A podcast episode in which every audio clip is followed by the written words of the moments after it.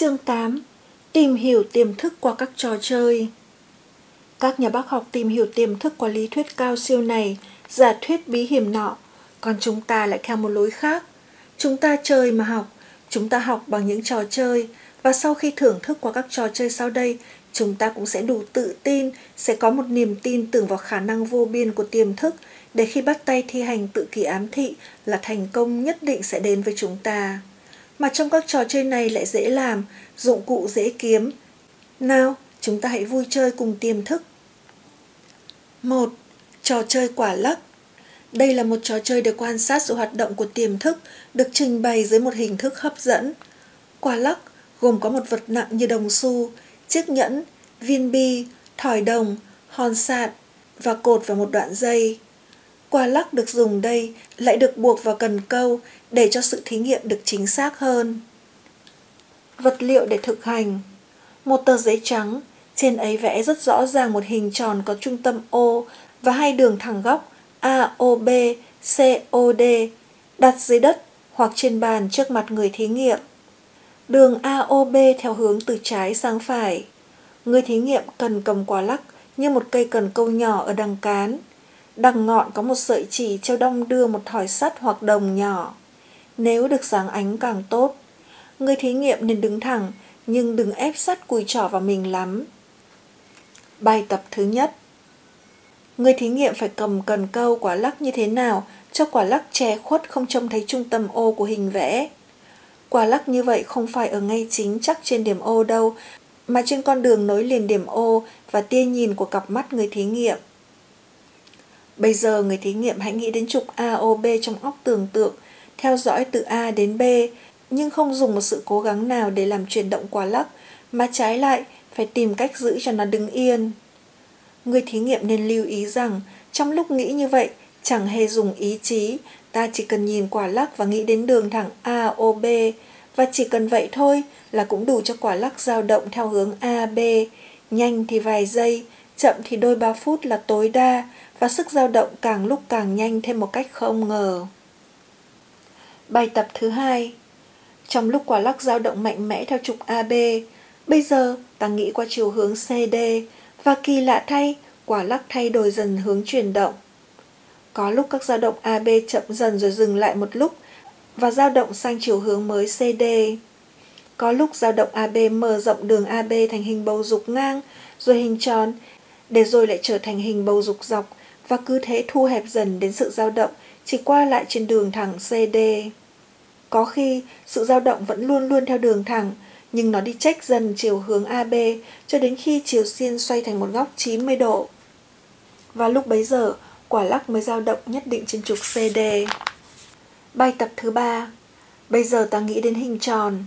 Quả lắc đang dao động theo chiều hướng CD có thể dừng lại rồi bắt đầu quay tròn, hoặc quả lắc chuyển dần qua hình bầu dục rồi mới qua hình tròn. Có nhiều lúc quả lắc quay nhanh quá, sợi chỉ buộc quả lắc hầu như không quay theo hình chóp nón mà tạo thành một mặt phẳng hình tròn. Bài tập thứ tư Trong lúc quả lắc đang quay nhanh, ta lại nghĩ tôi không thể nào làm cho quả lắc ngừng ngay lại được nữa, đồng thời nỗ lực dùng ý chí để điều khiển ngăn chặn sự xoay chuyển kia. Và ta sẽ thấy rằng sự nỗ lực của ý chí chỉ làm cho sự xoay chuyển của quả lắc thêm nhanh tốc độ có thể lên đến mức quả lắc không còn thấy hình dáng nữa. Trái lại, khi ta nghĩ đến sự bất động và không còn vận dụng ý chí nỗ lực nữa, thì sức xoay chuyển chậm dần và đứng hẳn lại. Bài tập thứ năm Trên mặt vách hoặc trên tấm bảng dựng đứng, người ta viết cùng một hàng nhiều chữ A, B, C của mẫu tự khác nhau. Đứng trước hàng chữ này, ta cầm cây cần câu cho quả lắc. Quả lắc đong đưa ngang tầm các chữ viết và chủ tính quãng cách làm sao cho quả lắc có thể gõ được vào bất cứ chữ nào. Trước hết ta hãy nghĩ đến chiều hướng dao động trước sau. Khi quả lắc đã chuyển động theo chiều hướng này rồi, lúc bấy giờ ta hãy nghĩ đến một chữ nào đó. Thấy là quả lắc liền chuyển hướng dao động để gõ đúng vào chữ ta đang suy nghĩ. Áp dụng bài tập này cho trò chơi giấu tìm. Tập sử dụng quả lắc đến chỗ thuần thục, ta có thể cho một người thu giấu một đồ vật vào một nơi mà đừng cho ai biết hết. Kế đó, bảo người này cầm tay bạn và người đó suy nghĩ đến chỗ đã thu giấu đồ vật. Do sự suy nghĩ về chiều hướng dẫn đến nơi thu giấu đồ vật, tiềm thức tác dụng trên thần kinh hệ gây ảnh hưởng trên toàn thân và đặc biệt trên bàn tay, truyền cảm qua cơ thể của người cầm quả lắc và biểu lộ bằng sự dao động của quả lắc. Lúc bấy giờ ta chỉ cần thong thả theo chiều hướng chỉ dẫn của sự dao động quả lắc mà tìm thấy đồ vật do người này đã thu giấu. 2. Trò chơi vận mạch Qua các bài tập nói trên, ta có một khái niệm về sự hiện diện của tiềm thức. Bây giờ, tập sang một thí nghiệm về sự vận mạch.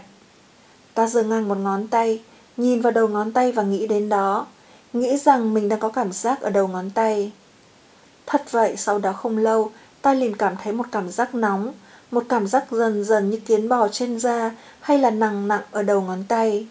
Cảm giác này mỗi lúc mỗi rõ rệt hơn và sau một lúc thì ta có cảm giác có nhịp máu chảy đều đều trong đầu ngón tay.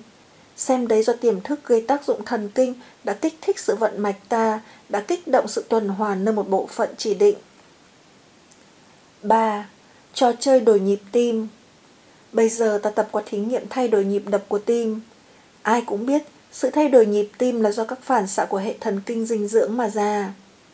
Thần kinh phế vị thuộc hệ đối giao cảm có nhiệm vụ chế ngự nhịp đập của tim. Khi những sợi ấy bị kích thích thì tim đập chậm lại. Trung khu chế ngự nhịp đập tim ở sàn não thất thứ tư trên hành tủy. Thần kinh tim thuộc hệ trực giao cảm có nhiệm vụ gia tốc nhịp tim. Những sợi ấy bị kích thích thì tim đập nhanh. Trung khu gia tốc nhịp đập tim ở miền cổ tủy xương sống, tay phải bắt mạch tay trái. Ta để đồng hồ trước mặt, đếm thử tim đập mỗi phút bao nhiêu lần. Nhịp đập của tim thay đổi tùy theo tuổi tác. Đại để là 130 lần khi lên 1, 100 lần khi lên 3, 97 lần khi lên 4, 90 lần từ 5 đến 10 tuổi, 70 lần từ 10 đến 50 tuổi, 74 lần khi 60 tuổi, 80 lần khi 90 tuổi.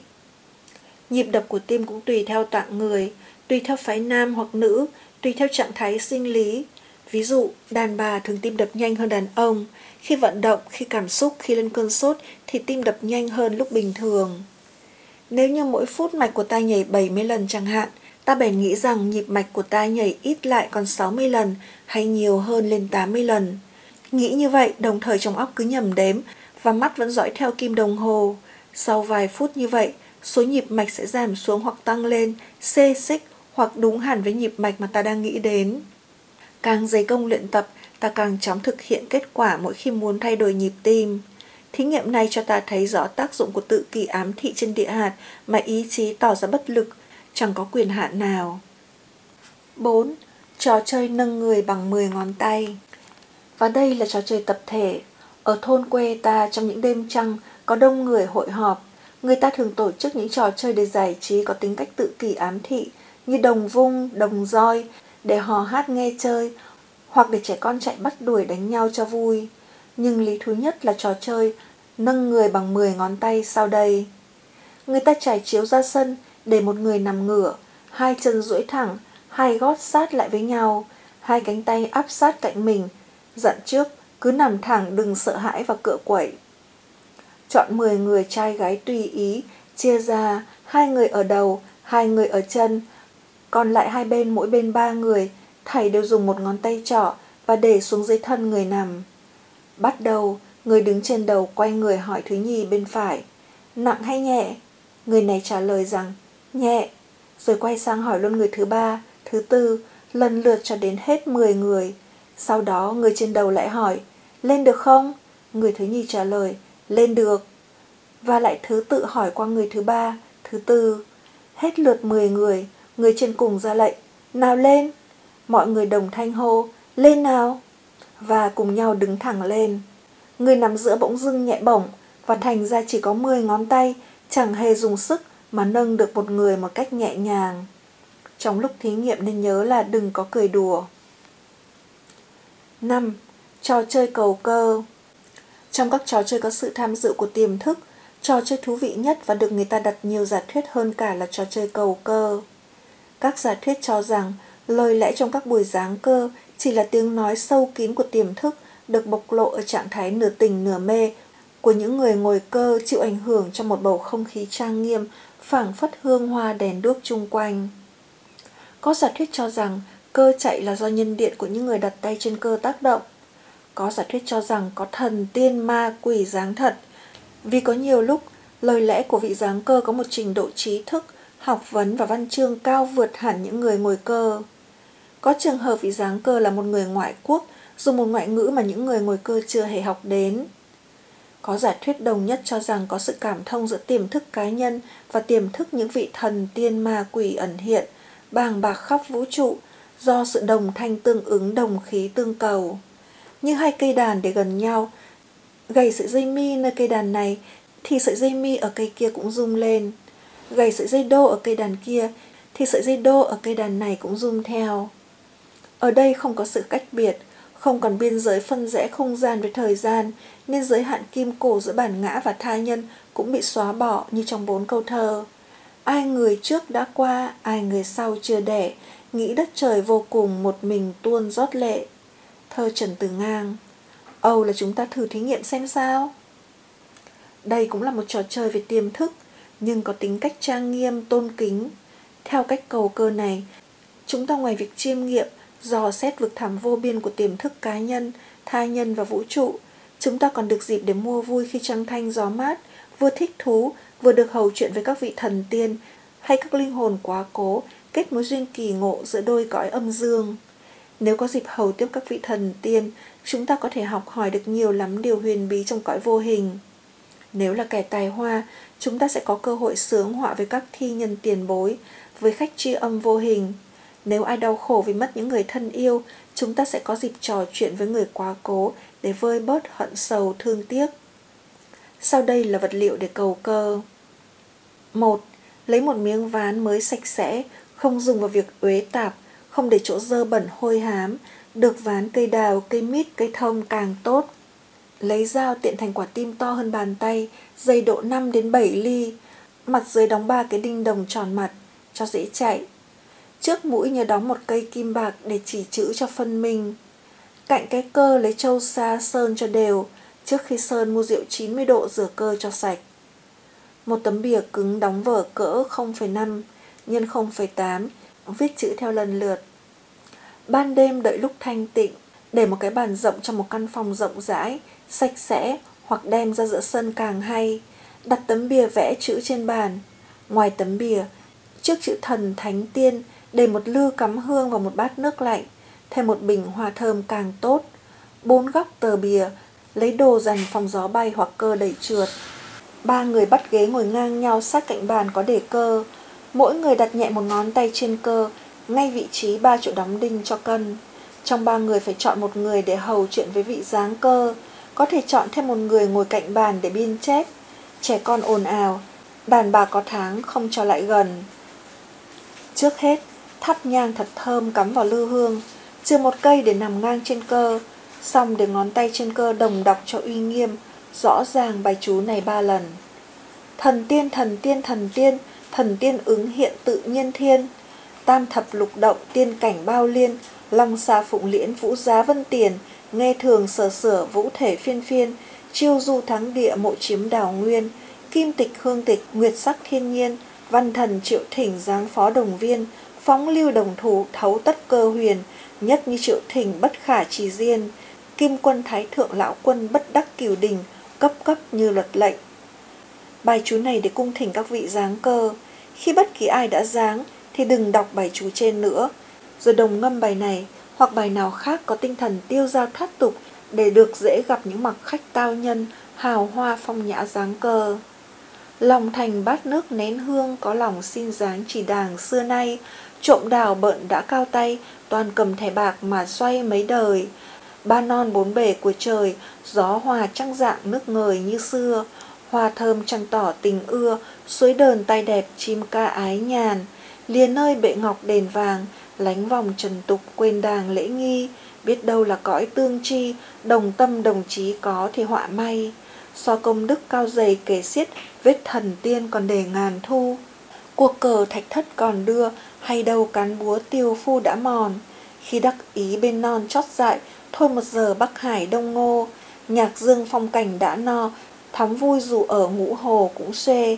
Thắm trong tay linh phù biểu kiếm, phép thần thông ứng nghiệm càng ghê. Nương cơ xích lý đi về, trăng thanh gió mát phất phơ bầu trời. Canh tàn ca đã cạn bài, lòng thành đệ tử xin ngài giáng cơ. Bài này ngâm ba lần rồi lại đọc lại bài chú trên kia. Khi nào cơ động thì lấy nhang trên cơ thắp vào lư. Mọi người xem và khi cơ đã chạy chỉ chữ dáng thì hỏi cho có lễ độ là ai dáng cho biết. Lối cầu cơ này là để cầu tiên, nhưng thần tiên khó gặp và các vị giáng cơ thường là những linh hồn quá cố. Hãy thật là tiên thì xin cho biết vị tiên nào, rồi hãy xin thơ hay hỏi điều gì cũng được. Khó cầu tiên nhất là những đêm đầu, khi tiên cho thơ hay cho phái thuốc, hoặc chỉ bày về tương lai số mệnh, huyền bí mỗi câu phải đọc lại, có sai họ sẽ sửa chữa lại cho. Xong bài cũng phải đọc lại, dò cho chính xác. Sau đây là một bài thơ của thi sĩ Hàn Mặc Tử Giáng Cơ. Vào lúc 2 giờ khuya đêm rằm tháng 4 năm Mậu Tý 1948, ông Nguyễn Khoa Huân, trưởng ty trước bạo Huế, cùng một nhóm yêu thi văn tổ chức một cuộc cầu cơ trên lầu Thượng Nha Thông tin Trung Việt ở đường Trần Hưng Đạo, cạnh sông Hương. Dưới trăng rằm và trong một bầu không khí trang nghiêm của hương trầm và ánh đèn bạch lạp, anh em quây quần tâm nguyện được gặp Hàn Mặc Tử đã được như ý sở cầu. Thi sĩ giáng cơ và tặng một bài thơ sau đây. Phong Lan Trăng vừa lên phong lan trong bóng lá, khẽ mỉm cười chào đón đêm pha lê. Cánh phong lan sáng hơn ánh lưu ly, hào quang bật làm cho trăng sờ sững. Phong lan là một trời đầy thơ mộng, đầy ảo huyền và đầy cả ước mơ, kết tinh bằng những giọt lệ tương tư của bao cuộc tình duyên thường lỡ dở, bằng những hồn thủy tinh bao thiếu nữ u uất dâng trong một buổi chiều tà.